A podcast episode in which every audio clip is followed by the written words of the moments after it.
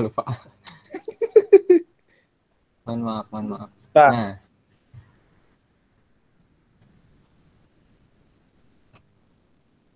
Nah, eh, selamat malam teman-teman di mana pun berada. Kelas filsafat dasar kali ini sudah sampai kepada tema postmodern, yang mana tema ini masih cukup baru di bidang filsafat karena secara spesifik muncul di bidang filsafat itu sekitar tahun 1970. Jadi masih baru dan nanti akan banyak sekali ditemukan gagasan-gagasan yang relevan dengan situasi kondisi saat ini. Untuk definisi tersendiri, postmodern itu didefinisikan oh, beragam arti ya. Eh, misalkan oleh François Lyotard, oleh salah satu filsuf yang menggagas postmodern, dia mendefinisikan postmodern itu sebagai pemutusan total dengan hal-hal yang berbau modern gitu, serta runtuhnya narasi-narasi besar. Atau da dari definisi Jurgen Habermas mengatakan bahwa postmodern itu tahap modernisme yang belum selesai. Atau definisi lain dari Anthony Giddens menyatakan bahwa postmodern adalah wajah arif dari modernisme yang sadar diri. Gitu. Nah, cuma ini atas dasar pemilihan saya pribadi, saya lebih memilih kata kritik modernisme karena dirasa kata kritik ini cukup umum gitu. Yang tadi kan bisa dikatakan masih lumayan spesifik juga lah. Nah ini latar belakang lahirnya bisa dikatakan postmodern. Kritik modernisme dan apa yang dikritik itu kan pertanyaan. Yang pertama adalah yang dikritik klaim universalitas. Klaim universalitas ini merujuk kepada suatu keyakinan, suatu klaim bah yang menyatakan bahwa teori atau paham atau filsafat tertentu itu bisa berlaku di mana pun. Kata kuncinya adalah universal, yang artinya bisa berlaku di mana pun. Kita ambil contoh misalkan filsafat sejarahnya Hegel.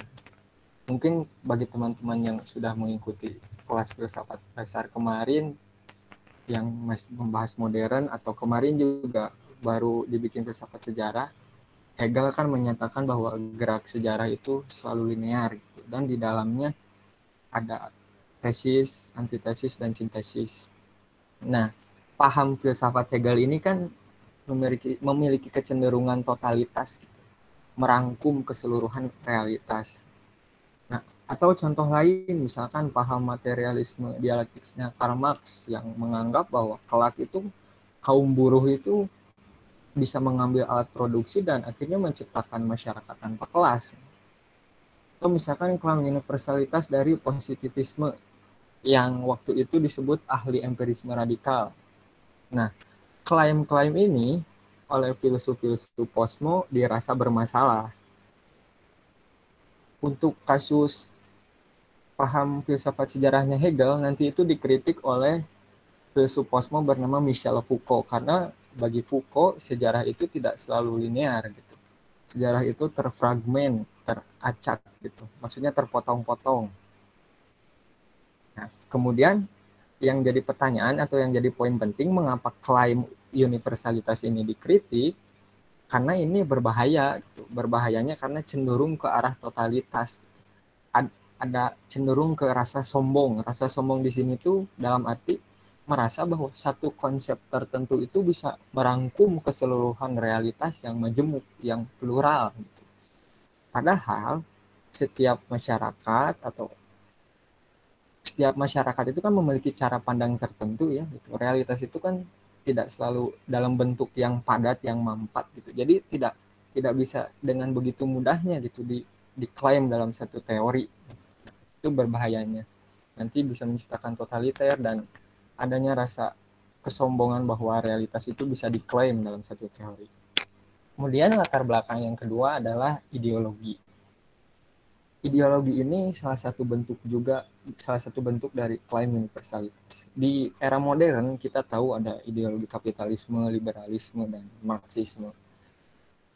Mengapa ideologi ini menjadi latar belakang postmodern? Yang pertama, di postmodern itu nanti hmm, sudah tidak ada lagi yang namanya ideologi gitu. Sudah tidak percaya lagi kepada hal atau kepada benda yang bernama ideologi gitu. makanya dikritik gitu, bahkan dibuang.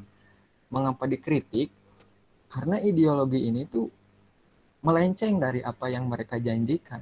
Apa yang mereka janjikan itu tidak sesuai pada realitanya contoh ideologi kapitalisme gitu dengan sistem ekonomi yang bebas persaingannya dia mengklaim bahwa kapitalisme itu bisa menjadi solusi atas semua permasalahan bisa mensejahterakan manusia gitu. Padahal bisa kita lihat kapitalisme justru menjadi penyebab adanya ketimpangan adanya eksploitasi alam tingkat kriminalitas mening tingkat kriminalitas jadi lebih besar gitu kan karena setiap orang akhirnya menghalalkan segala cara untuk mendapatkan uang.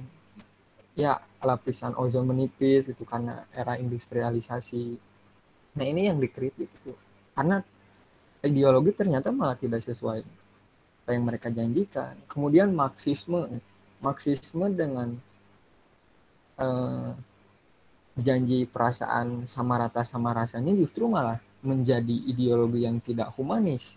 Bisa kita lihat pada pada era rezimnya Lenin, Marxisme Lenin yang diterapkan di Uni Soviet. Justru Marxisme menjadi sebentuk ideologi yang beku, yang mengkristal, yang malah menjadi alat alat untuk seorang diktator gitu. Kan itu sama sekali melenceng dari apa yang dicita-citakan. Nah, itu yang poin kedua. Dan poin yang ketiga adalah ilmu yang bebas nilai ini cenderung mengarahnya secara spesifik ke positivisme. Ini dikritik oleh oleh filsuf-filsuf posmo khususnya oleh mazhab Frankfurt. Karena ilmu yang bebas nilai ini pada akhirnya bisa menjadi ideologi gitu dan menjadi sistem yang totaliter gitu. Dan nanti dikritik juga oleh Michel Foucault bahwa ilmu itu tidak bebas nilai karena di dalamnya tuh ada kepentingan, ada kekuasaan yang bermain gitu. Mungkin teman-teman untuk lebih menjernihkan pemahaman ilmu yang bebas nilai itu secara sederhana begini. Jadi misalkan ada seorang sosiolog meneliti masyarakat di desa. Masyarakat di desa tersebut keadaannya tuh ada eh, keadaannya tuh buruk gitu kekurangan air bersih, krisis pangan, masih banyak yang buta huruf. Nah, dengan metode ilmu yang bebas nilai, si sosiolog itu hanya mencatat fakta-fakta yang tadi, bahwa di masyarakat desa ini tuh ada krisis air bersih, masih banyak yang buta huruf, masih adanya krisis pangan. Nah, oleh Majah Frankfurt nanti dikritik bahwa ilmu itu tidak bisa sebatas hanya pada mengumpulkan fakta. Ilmu itu harus mempunyai dimensi emansipatoris. Emansipatoris itu ilmu itu harus menjadi landasan untuk membebaskan.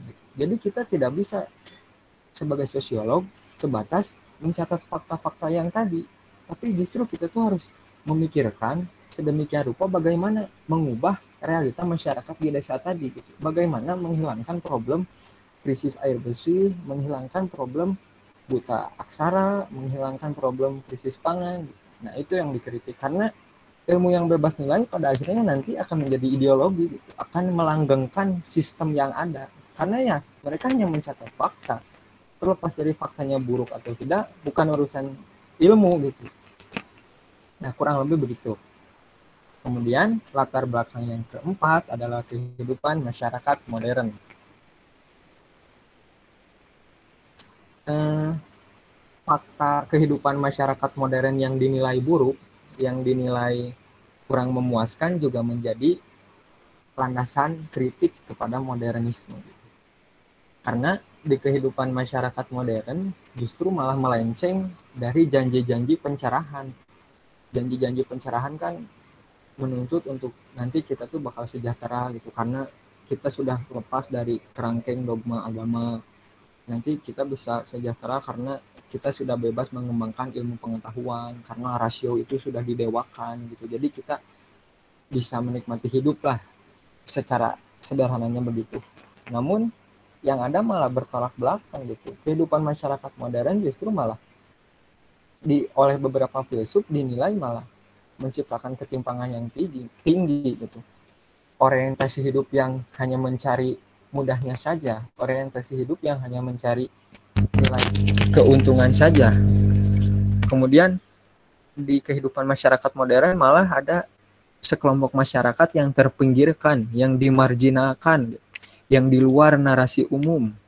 Kemudian kata salah satu mazhab Frankfurt yang bernama Herbert Marcuse, masyarakat modern itu disebut masyarakat satu dimensi karena mereka mereka hanya melanggengkan status quo. Kemudian rasio itu yang semula diagung-agungkan oleh manusia-manusia modern, oleh filsuf-filsuf modern, ternyata menurut Herbert Marcuse mengalami penyempitan sebatas rasio instrumental. Rasio instrumental itu merujuk kepada rasio yang hanya menjadikan manusia itu sebatas alat untuk mencapai satu tujuan tertentu. Nah, setelah latar belakang selesai, kita lanjut ke beberapa ciri-ciri postmodern. Yang pertama adalah runtuhnya narasi besar.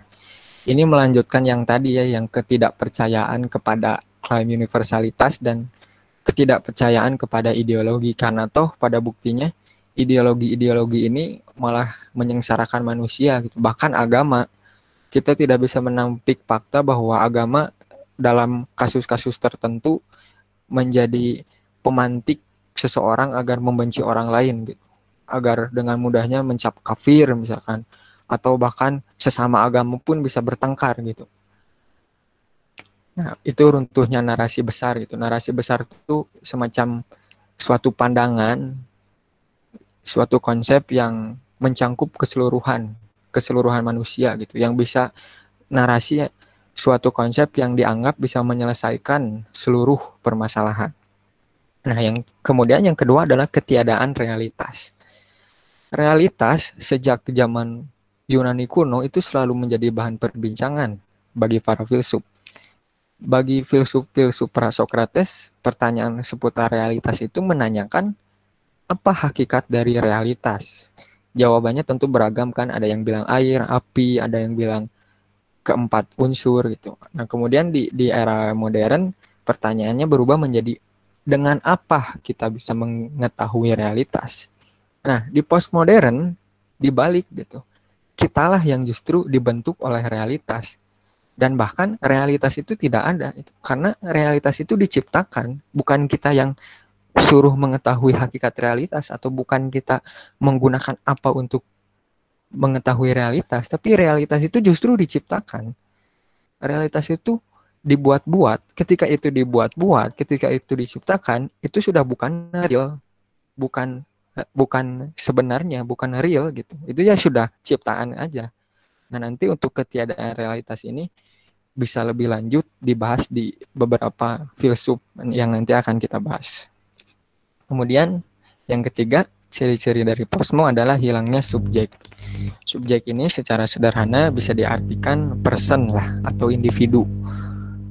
Di dalam individu ini terdapat semacam pengalaman gitu, kumpulan pengalaman, kumpulan perasaan, kumpulan pengetahuan.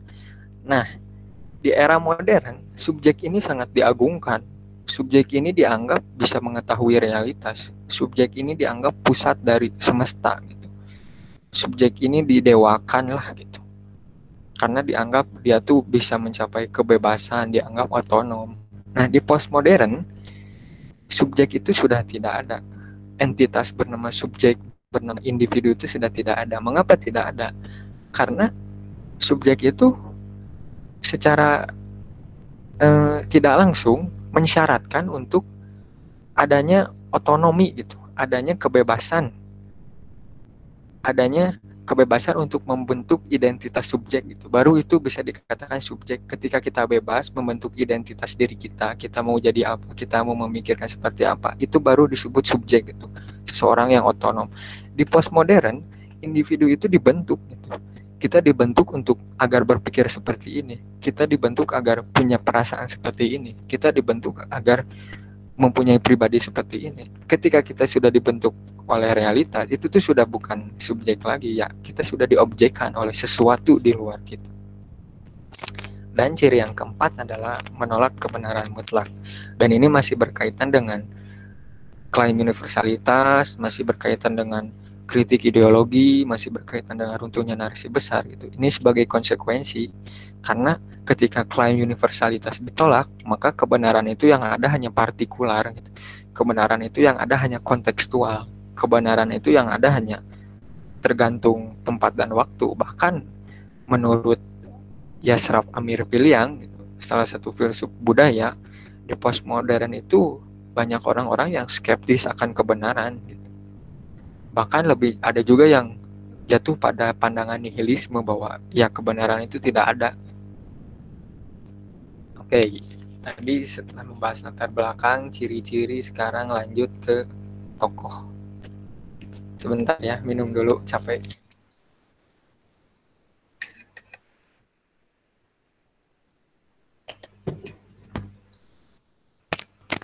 Nah, filsuf pertama yang akan kita bahas dari Perancis ini cara pengucapannya Jong, Jong Budria.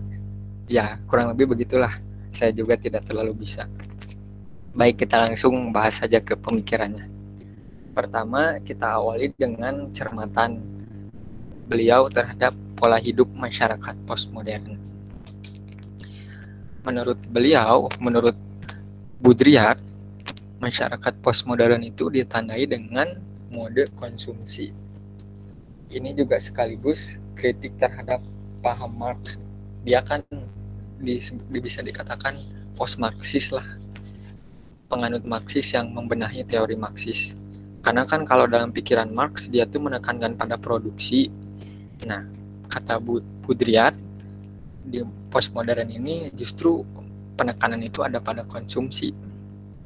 Maksud dari mode konsumsi ini kira-kira seperti ini di masyarakat postmodern mereka itu menemukan makna hidup, menemukan pendefinisian diri, itu bukan melalui permenungan seperti para filsuf, bukan melalui pembacaan akan realitas yang panjang, tapi dengan mengkonsumsi objek, mereka tuh sudah bisa mendefinisikan diri.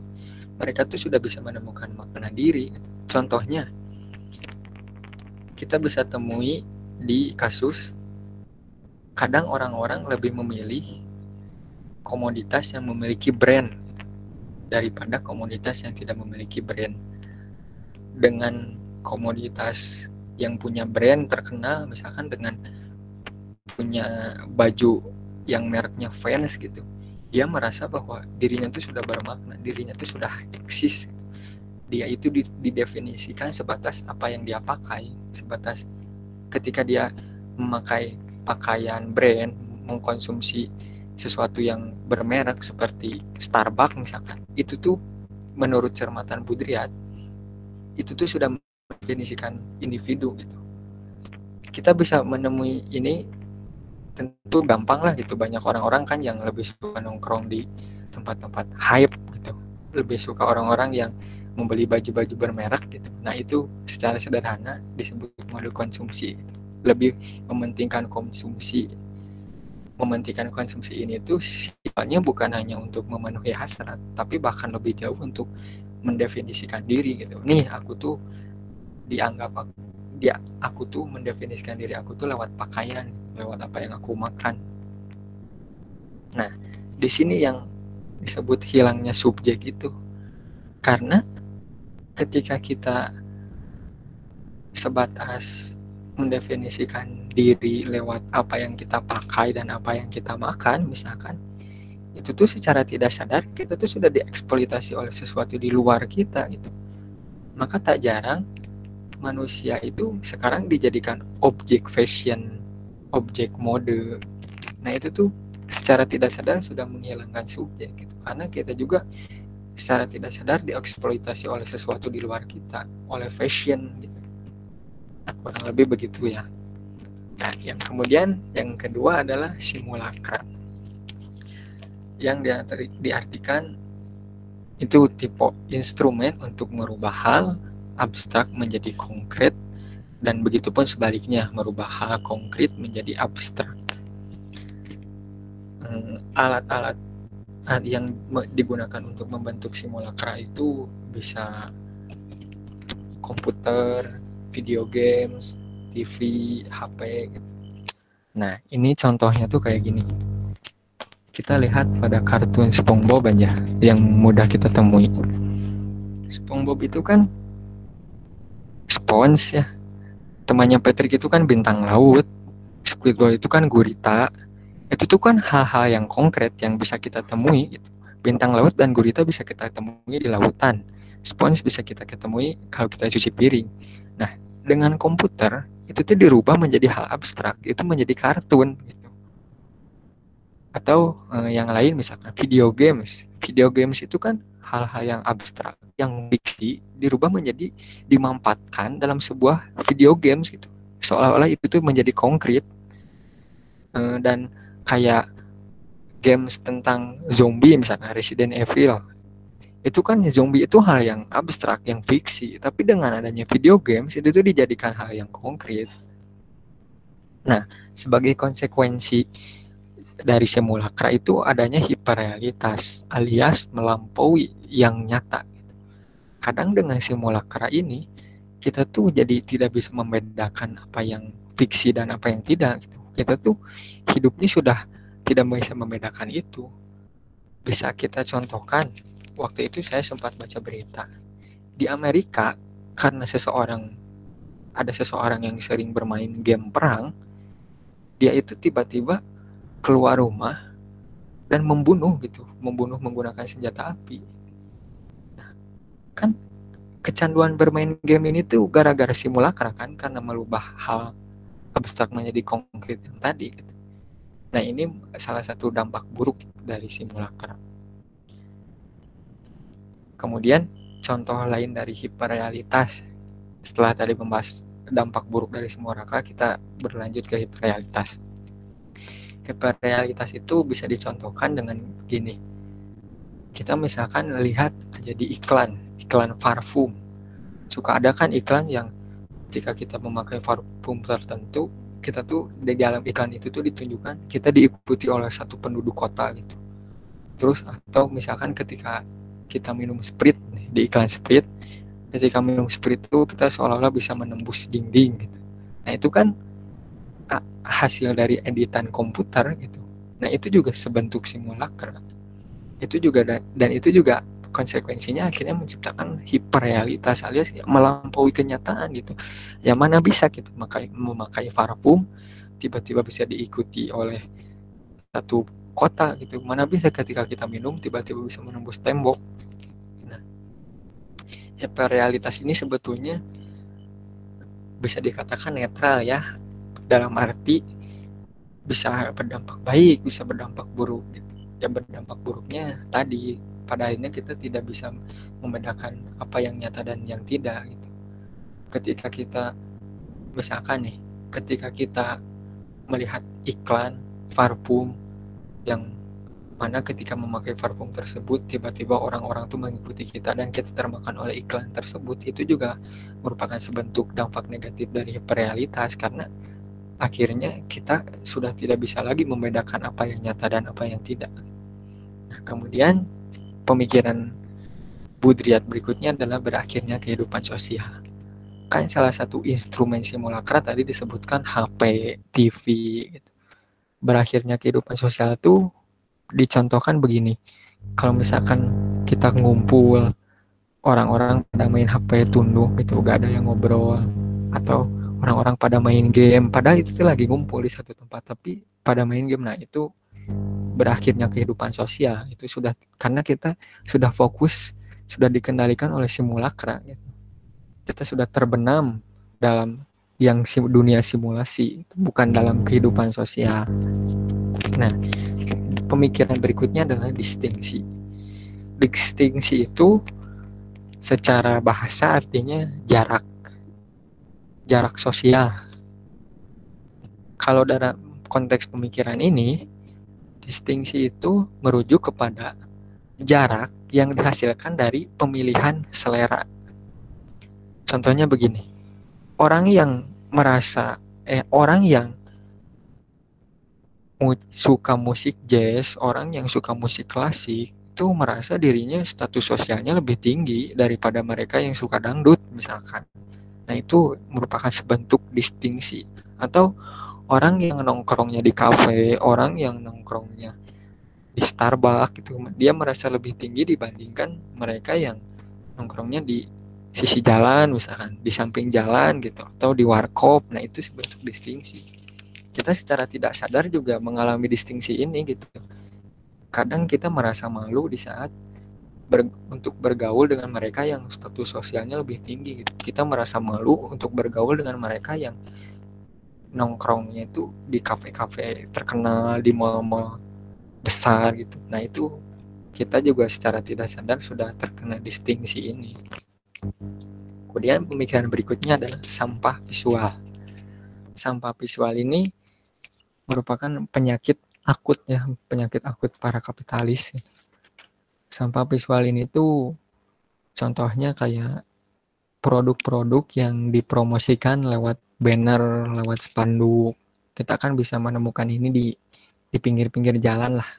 Nah, kurang lebih begitu. Ini kan pada akhirnya menciptakan eh, distorsi ya, menciptakan semacam gangguan gitu untuk perasaan kita. Karena maksud gangguan di sini tuh begini.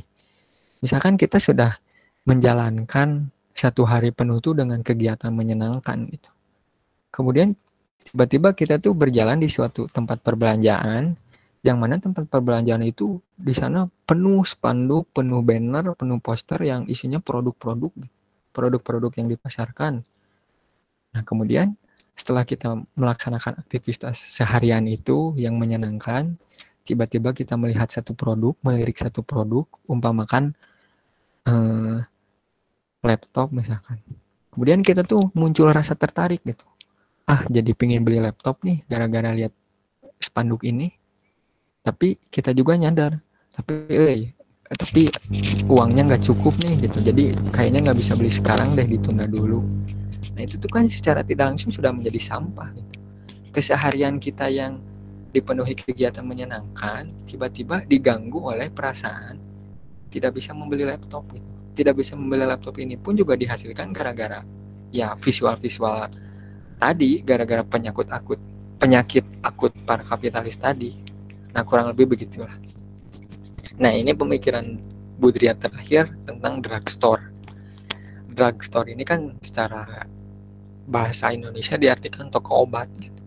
Tapi kalau dalam pemikiran Budriat ini tuh merujuk kepada suatu toko yang buka 24 jam dan toko itu tuh menjual berbagai macam produk.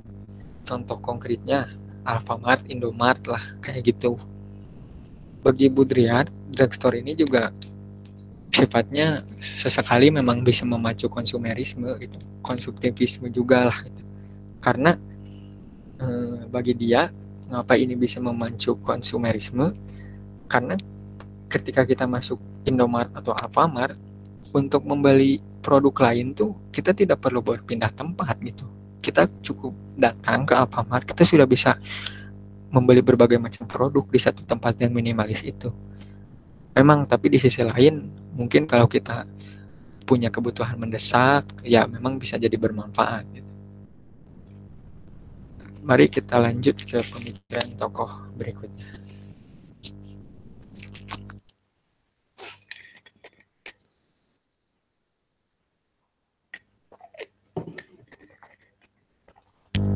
Nah, ini Michel Foucault dari Prancis juga. Relasi kuasa pengetahuan. Kekuasaan itu selalu memproduksi pengetahuan yang mana kekuasaan kekuasaan selalu memproduksi pengetahuan dan nanti itu pengetahuan ini dipakai oleh kekuasaan untuk menentukan batasan, menciptakan definisi, bahkan menentukan kebenaran. Kekuasaan terus menyebarkan wacana. Wacana itu secara sederhana konsep, gagasan, dan akhirnya membentuk episteme episteme ini diartikan secara sederhananya cara berpikir lah, cara pandang, world view episteme.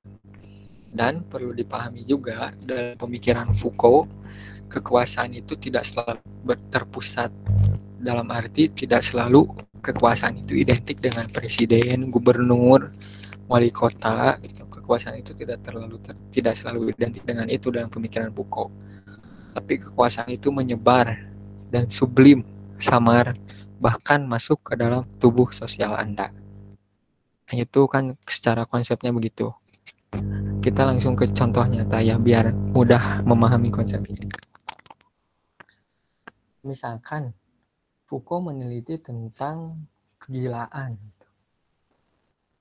Kegilaan itu ternyata teman-teman setiap zaman memiliki definisi kegilaan yang berbeda-beda. Pada era awal-awal Renaissance gitu, awal pada sekitar abad ke 15 ke 16, gila itu konotasinya positif. Orang yang gila itu dikonotasikan positif karena ketika dia gila itu dia bisa menggunakan sebebas mungkin imajinasinya. Dia bisa sebebas mungkin menggunakan daya kreativitasnya. Nah, ingat ya, pada era Renaissance gila itu positif. Kemudian pada era ke abad ke-17 18, gila itu identik dengan tidak berakal.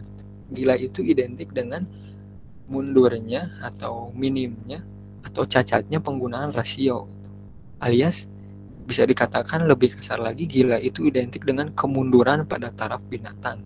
Berarti kan ini gila identik dengan hal yang lebih ke negatif. Kemudian akhir ke abad 18 gila itu dipertentangkan dengan moralitas. Kita itu disebut gila jika misalkan kita membunuh gitu ya melakukan hal yang bertentangan dengan moral dari definisi kegilaan yang berbeda tadi, kita tuh sudah bisa menangkap ternyata setiap periode tertentu, setiap kuasa, setiap kekuasaan pada periode tertentu itu memproduksi pengetahuan yang berbeda-beda. Setiap periode kekuasaan tertentu itu menentukan batasan gila tertentu, menciptakan definisi gila, bahkan menentukan kebenaran mana yang gila dan mana yang tidak gitu. Nah, kurang lebih begitu. Kemudian di setiap periode tertentu tadi kekuasaan itu terus menyebarkan nih bahwa yang gila itu ini, konsep gila itu seperti ini dan akhirnya membentuk episteme atau membentuk cara pandang masyarakat tertentu tentang kegilaan. Dan episteme ini dalam konsep kegilaan tadi kita tahu gitu episteme setiap periode itu beda-beda karena ya kekuasaan dan pengetahuan yang diproduksinya pun beda-beda sehingga kegilaan pun punya definisi yang berbeda-beda. Kemudian tentang seksualitas. Menurut seksualitas juga seperti kegilaan punya definisi yang berbeda-beda. Pada era Greco-Roman atau Yunani Romawi lah sekitar itu, setiap orang itu diberi kebebasan untuk memaknai kehidupan seksnya terlepas dia mau jadi gay mau sesapan jenis mau lawan jenis ya diberi kebebasan. Mau dia seks dengan siapa pun diberi kebebasan itu asal siap tanggung jawab. Kemudian zaman eh, abad pertengahan seksualitas itu dipandang tabu ya karena kan kita tahu di abad pertengah di abad kegelapan itu kan dogma agama sangat dominan ya. Jadi membicarakan seksualitas itu cukup tabu gitu. Kemudian di era modern seksualitas itu dijadikan objek pengetahuan itu, diteliti ya. Kemudian di zaman sekarang seksualitas itu dijadikan komoditas, dijadikan produk. Nah, kita kan eh, bisa melihat gitu, ternyata seksualitas dan kegilaan itu setiap periode sejarah punya definisi yang berbeda-beda gitu. Bahkan saling bertolak belakang. Ya karena itu karena kekuasaan itu memproduksi pengetahuannya itu beda-beda gitu. Kekuasaan di setiap periode tertentu itu menentukan batasan seksual itu sampai mana menciptakan definisi seksual itu seperti apa menentukan kebenaran seksual itu seperti apa ya beda-beda gitu. Nah poin yang penting juga yang tidak saya tuliskan di sini bisa disimpulkan bahwa setiap periode sejarah tertentu itu punya rezim kebenaran yang beda-beda. Nah ini merupakan bentuk kritik terhadap filsafat sejarahnya Hegel gitu karena realitas yang majemuk gitu eh, periode sejarah yang punya definisi kebenaran yang berbeda-beda tidak bisa di, di ditarik ke dalam satu sistem yang total gitu. Nah, itu contoh besar. Contoh-contoh kecilnya, misalkan ketika kita di sekolah du dulu, dulu, guru sering mengidentikan siswa yang pintar itu mereka yang pandai matematika. Gitu. Kan kita sering menemukan itulah. Nah, di sini tuh kan secara tidak langsung guru itu sudah berkuasa gitu. Dia sudah memproduksi pengetahuan bahwa yang pintar itu yang pandai matematika gitu. Di sini secara tidak langsung si guru juga sudah menentukan batasan, sudah menciptakan definisi bahwa yang pintar itu mereka yang pandai matematika gitu. Dan akhirnya karena pengetahuan ini terus disebarkan, akhirnya apa ya terbenam di setiap setiap murid gitu. Karena karena sudah terbenam, akhirnya dia menciptakan epistem gitu, menciptakan cara berpikir. Akhirnya para murid pun terpengaruh itu dan pola pikir mereka akhirnya menganggap oh iya ya yang pintar itu harus matematika gitu. Nah, di sini yang dimaksudkan bahwa kekuasaan itu tidak selalu terpusat. Bahkan guru itu pun bisa dijadikan kekuasaan gitu. Dia menyebar dan sublim samar dan itu sudah masuk ke tubuh sosial kita. Ketika kita termakan definisi dari guru tadi, ya kita secara tidak langsung kekuasaan dari guru tadi sudah masuk ke tubuh sosial kita. Halo Bang Amos. Bang? Aman, aman. Eh, enggak, ini kelamaan eh kayaknya mau diloncat langsung aja atau enggak apa-apa? Santai lah, ini kan baru pemanasan. Ini filsuf terakhir ya teman-teman. Gak apa-apa kan berarti ini udah sejam lebih kayaknya berarti ya. Santai dong. Lanjut. Lanjut, oke. Oke. Okay. Sebentar ya istirahat dulu, minum dulu, minum dulu. Minum dulu, minum dulu. Ya emang teman-teman kalau ada yang mau ditanyain atau kayaknya masih bingung gitu ya atau susah nangkap sesuatu nggak apa-apa langsung ya. ketik aja ya. Jadi ya, nanti jangan takut lagi. bertanya, langsung aja. Karena tadi juga uh, saya melihat waktu juga ya karena kalau dijelaskan pelan-pelan atau lama takutnya memakan banyak waktu. Jadi manfaatkanlah nanti pada sesi pertanyaan takutnya ada yang kurang mengerti. Nah ini filsuf terakhir Jacques Derrida.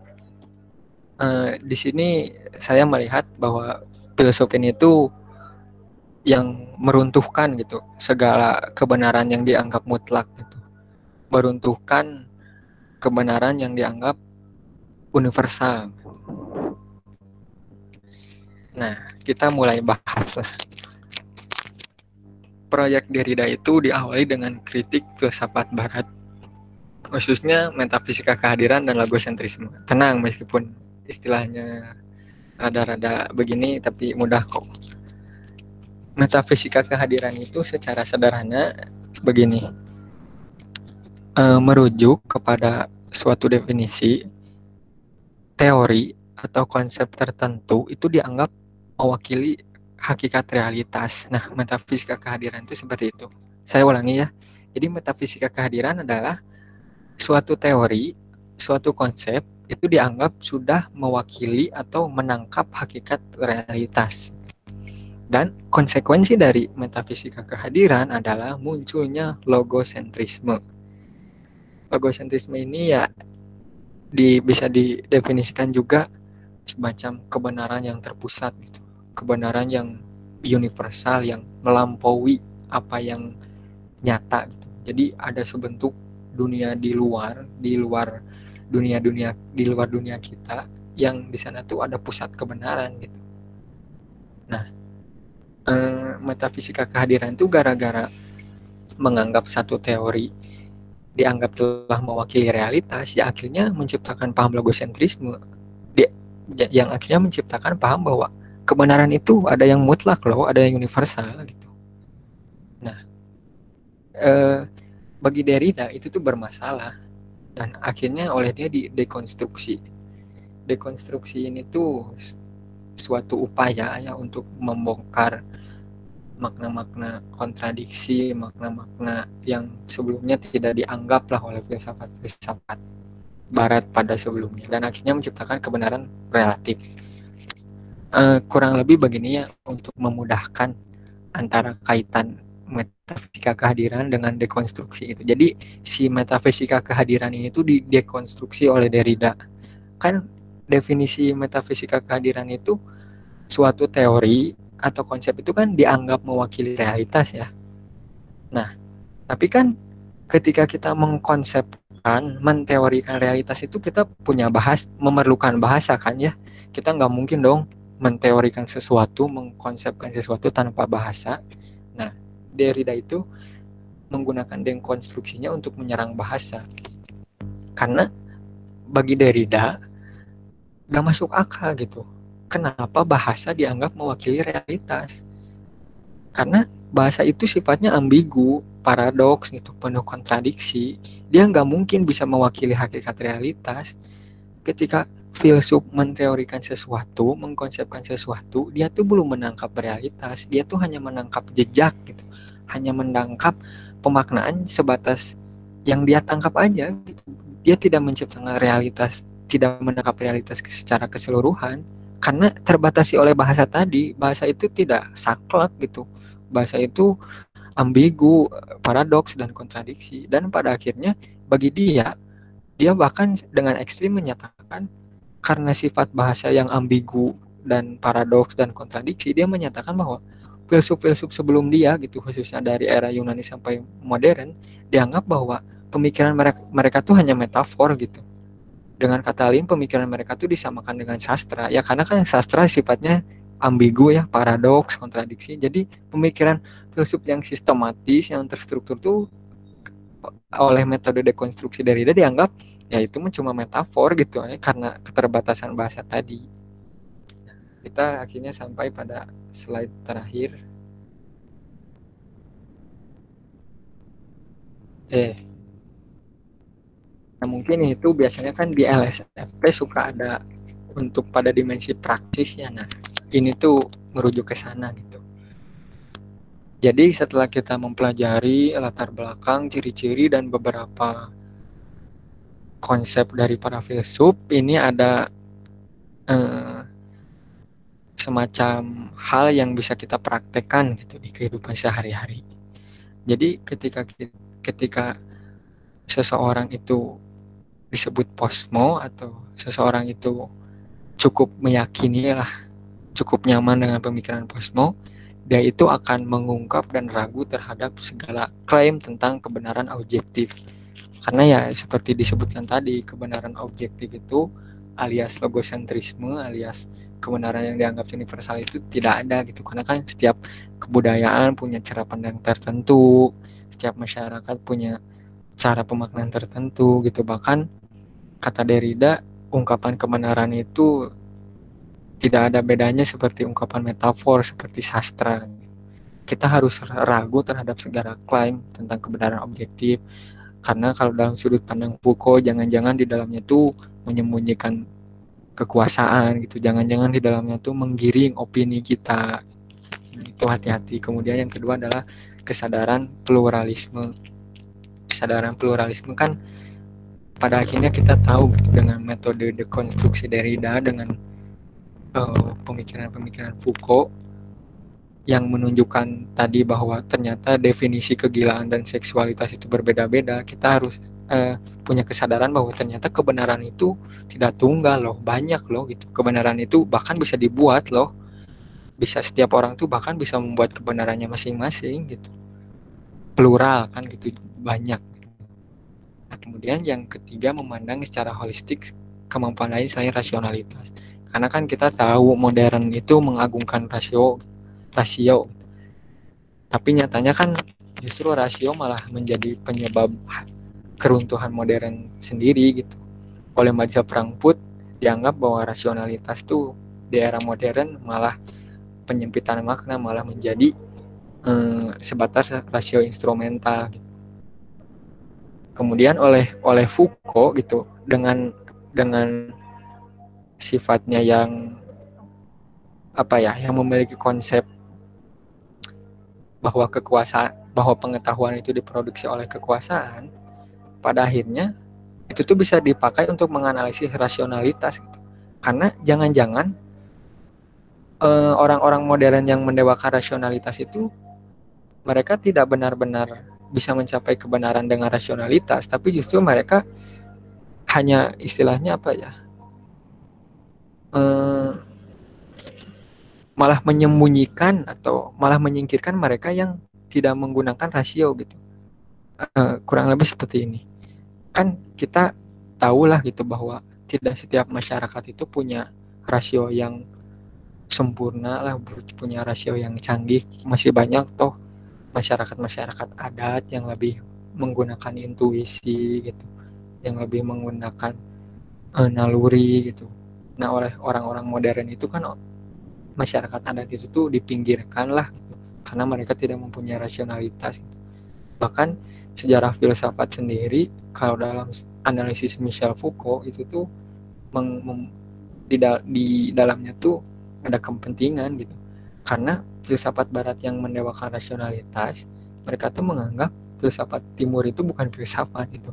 Karena filsafat timur itu dianggap sebatas agama mereka lebih mementingkan intuisi gitu jadi dengan kata lain, poin ketiga ini mengajarkan kepada kita agar masih banyak kok kemampuan manusia lain yang bisa dihargai selain dari rasio gitu. Ya tadi intuisi, naluri, imajinasi. Ya, dicukupkan saja. Sudah selesai Bang Amos. Oke, kurang itu. lebihnya di mohon maaf. Gak usah minta maaf dong.